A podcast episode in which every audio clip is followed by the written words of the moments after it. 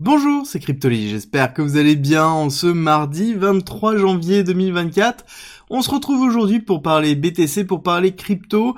On va faire un tour sur l'actualité, on va commencer tout de suite par Alameda Research qui abandonne ses poursuites contre Grayscale et GBTC. Pour rappel, ils avaient poursuivi Grayscale Capital parce que Grayscale empêchait le fait qu'ils puissent récupérer l'argent qu'ils avaient mis dans Grayscale Capital, ce qui était en même temps logique, parce que c'était un trust, on ne pouvait pas vendre des parts de trust sans avoir une décote de 15, 20, 30% en fonction du moment où on est, mais là si on se base sur le fait qu'ils sont passés en ETF, forcément ils peuvent vendre, et c'est quelque chose que l'on voit actuellement fortement parce que FTX a vendu plus de 1 milliard de dollars sur les ETF. Donc ça veut dire Bitcoin. Donc ça veut dire que en effet, on a bien une prise de profit, plutôt une forme de remboursement qui est en train d'être récupéré, une prise de liquidité, pour faire face aux différentes demandes sur FTX.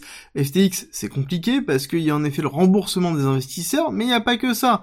Il y a les taxes US qui sont en train de tomber dessus, les frais de cabinet de liquidation qui sont très conséquents, donc on ne sait pas jusqu'où ça s'arrêtera. En tout cas, ce qui est sûr et certain, c'est qu'il y a bien un outflow, donc une sortie des liquidités qui a lieu à travers la validation des ETF et principalement à cause de GBTC. Il faut pas aller beaucoup plus loin.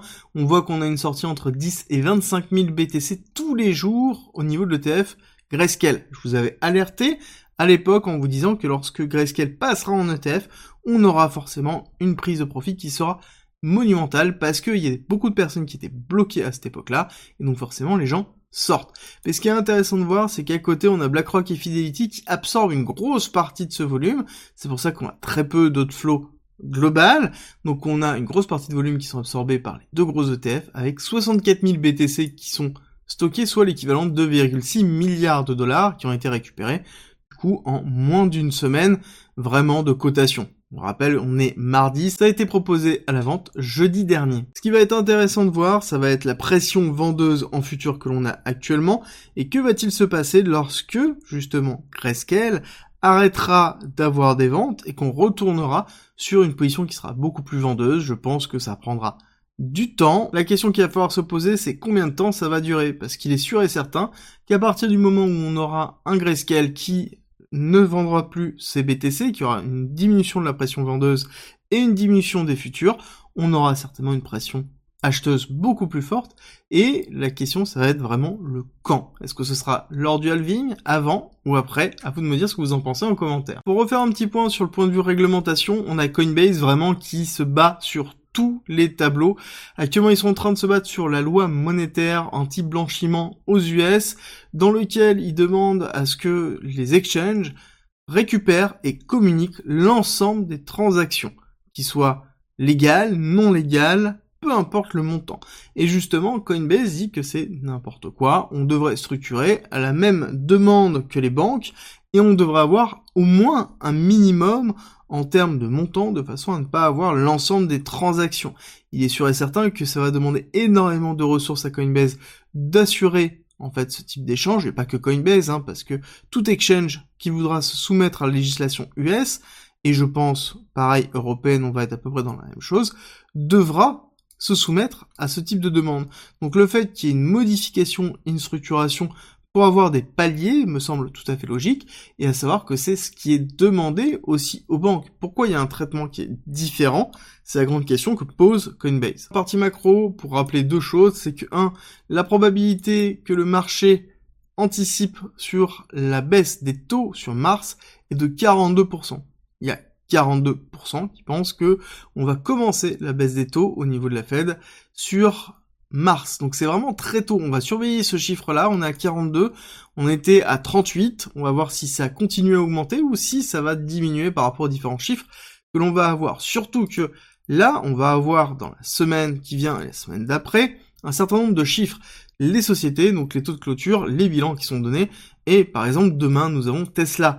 On va avoir beaucoup de chiffres qui vont tomber, qui vont nous donner un peu l'état de l'économie américaine actuellement et des sociétés qui peuvent être impactées par cette hausse de taux. Et d'un point de vue technique, on voit que le Nasdaq a bien retracé hier, hein, comme je vous disais, si on commence sur une accélération que le marché n'est pas ouvert, il y a 70% de chances qu'on se retourne. Bon, le retournement a été très faible, mais qui est plutôt logique. Hein. Pour rappel, on a imprimé un ATH euh, hier, enfin fin de, de, semaine dernière, et c'est logique d'avoir une forme de respiration et de retracement au niveau du cours. Donc là, je pense qu'on va être dans une forme de temporisation. On a quelques chiffres qui vont arriver cette semaine, des gros chiffres, donc je pense que ça sera déterminant pour un le Nasdaq et donc forcément le SP500 dans le général l'économie américaine pour marquer ce premier mois de janvier qui va être toujours très important au niveau de l'économie américaine qui donne en fait le ton pour l'année.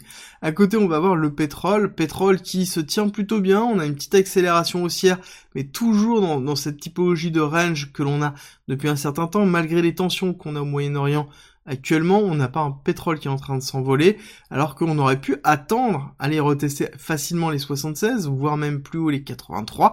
Ce n'est pas le cas.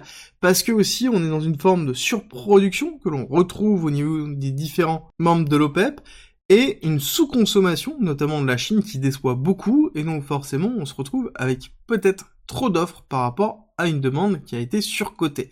Donc ça n'empêche qu'on a une inflation qui risque de tenir tant qu'on reste dans cette partie, dans cette typologie de range. On rappelle que si jamais on a euh, un pétrole qui s'envole et qui va redescendre les parties hautes, ça risque d'être très compliqué pour maintenir une inflation basse et donc derrière entériner euh, cette notion de d'hyperinflation et commencer une baisse des taux au niveau de la Fed. Côté BTC, on voit qu'on a eu une petite accélération baissière hier, petite attaque, hein, qui est plutôt logique. On avait parlé euh, durant les différentes quotidiennes.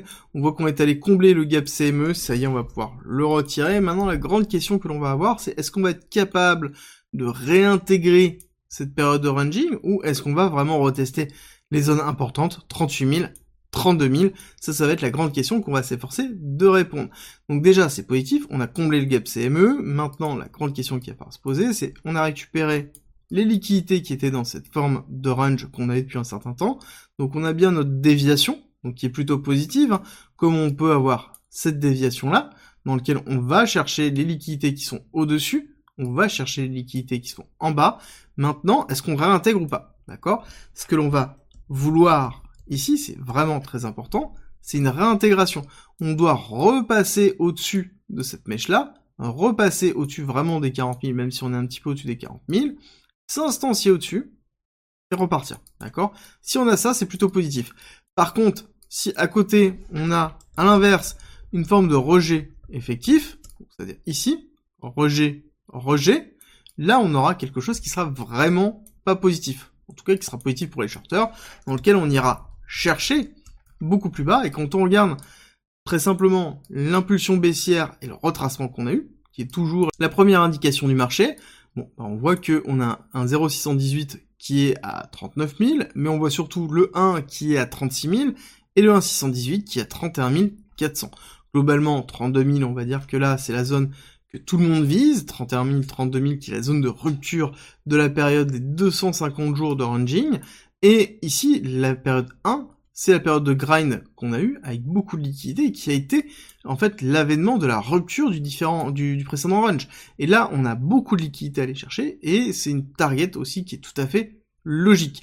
Donc là, on a un petit peu toutes nos targets dans la continuité baissière. Si jamais on s'instancie encore une fois dans cette partie-là, on n'a pas eu de réponse. Hein. Là, actuellement, on est toujours dans une probabilité de déviation. Là, on a eu une réaction haussière qui est faible pour moi pour une prise de liquidité. Ici, pareil, je vous avais dit que c'était quand même très très faible en termes de réaction haussière, et je vous avais dit que là, on tenait ce niveau-là. Donc tant qu'on tenait ce niveau-là, on avait la probabilité d'avoir une continuité de la tendance secondaire, qui est une tendance baissière. À savoir que, comme je vous l'expliquais tout à l'heure dans la partie nouvelle, on a une pression baissière qui est liée aux différents ETF, et principalement à GBTC. Donc tant qu'on aura cette pression baissière, on aura aussi cet effet sales news que l'on a, dans lequel on a une augmentation réelle ici des leviers à la vente. Hein. On voit qu'on a toujours les gros gros leviers qui sont présents au-dessus de 46 000, et on voit qu'on a des renforcements de position qui ont lieu. Et on n'a pas de CVD qui est en train de se positionner. Donc pour moi, ici, on a bien une pression baissière qui est très forte, et qui est accentuée par les volumes baissiers au niveau de GBTC. On voit bien ici dans cette courbe orange le volume qui est effectué à la baisse, d'accord? Plus c'est haut, plus c'est vendu. On voit qu'on a eu un gros pic vendredi, un petit peu moins lundi. Et ce qui va être intéressant de voir, ça va être est-ce qu'on a une diminution réelle des volumes baissiers ou est-ce qu'on a un maintien? Pendant combien de temps on va subir cette pression baissière? D'accord? C'est vraiment important de savoir ça de façon à pouvoir se positionner sur le long terme. Et si oui ou non, court terme, on est dans une déviation. On aura certainement la réponse aujourd'hui, très rapidement sur l'évolution du cours parce qu'on va avoir un petit peu de mouvement aussi au niveau de la macroéconomie, on va avoir un petit peu de mouvement, je pense encore toujours au niveau de différents ETF et c'est ce qui va nous permettre de pouvoir nous positionner sur le long terme. En tout cas, ce qui est sûr, c'est que partout on a en effet un effet un peu sell the news.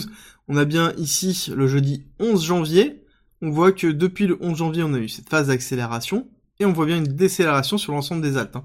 J'ai fait exprès de prendre cette tranche pour bien voir la phase d'accélération. Donc on voit bien ici la phase d'accélération. Et on voit bien ici la phase de décélération avec une phase de latéralisation, une baisse, phase de latéralisation et une seconde baisse. Et c'est intéressant de voir que c'est toujours par palier. Donc ça c'est l'ensemble des altes par rapport au BTC, pour rappel. Et ça nous permet de voir l'évolution totale du marché par rapport à l'actif qui est BTC.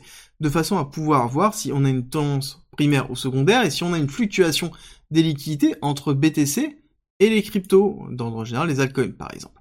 Et on voit qu'en effet la dominance ne bouge pas et les altcoins en eux-mêmes ne bougent pas.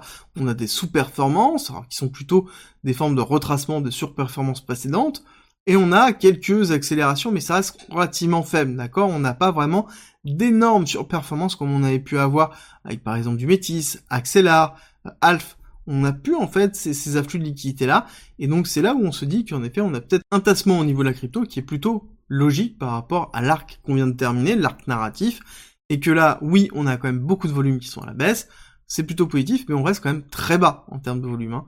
On devrait être, normalement, si on était vraiment en bull run, dans cette partie-là très haussière de volume, là ce n'est pas le cas, on est plutôt dans une forme de respiration qu'on pourrait retrouver en pré-bull run, donc ça nous confirme un petit peu les biais que l'on avait sur euh, la fin d'année 2023. D'ailleurs, ça va être très intéressant de pouvoir avoir cette période de respiration pour pouvoir valider sa stratégie et se préparer à ce qui va suivre. Et justement, on a profité pour modifier notre formation, formation qui est disponible gratuitement.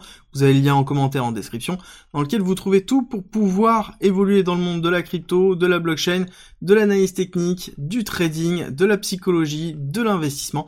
Vous avez vraiment beaucoup, beaucoup de contenu à disposition avec beaucoup de bonus et beaucoup de lives qui ont été retransmis. C'est en commentaire et en description si ça vous intéresse pour faire financer votre formation. Et nous, on se retrouve tout à l'heure pour NIR, parce que oui, hier j'ai une petite problématique d'enregistrement, donc on a un petit peu de retard sur le planning, et on se voit tout à l'heure à 13h30.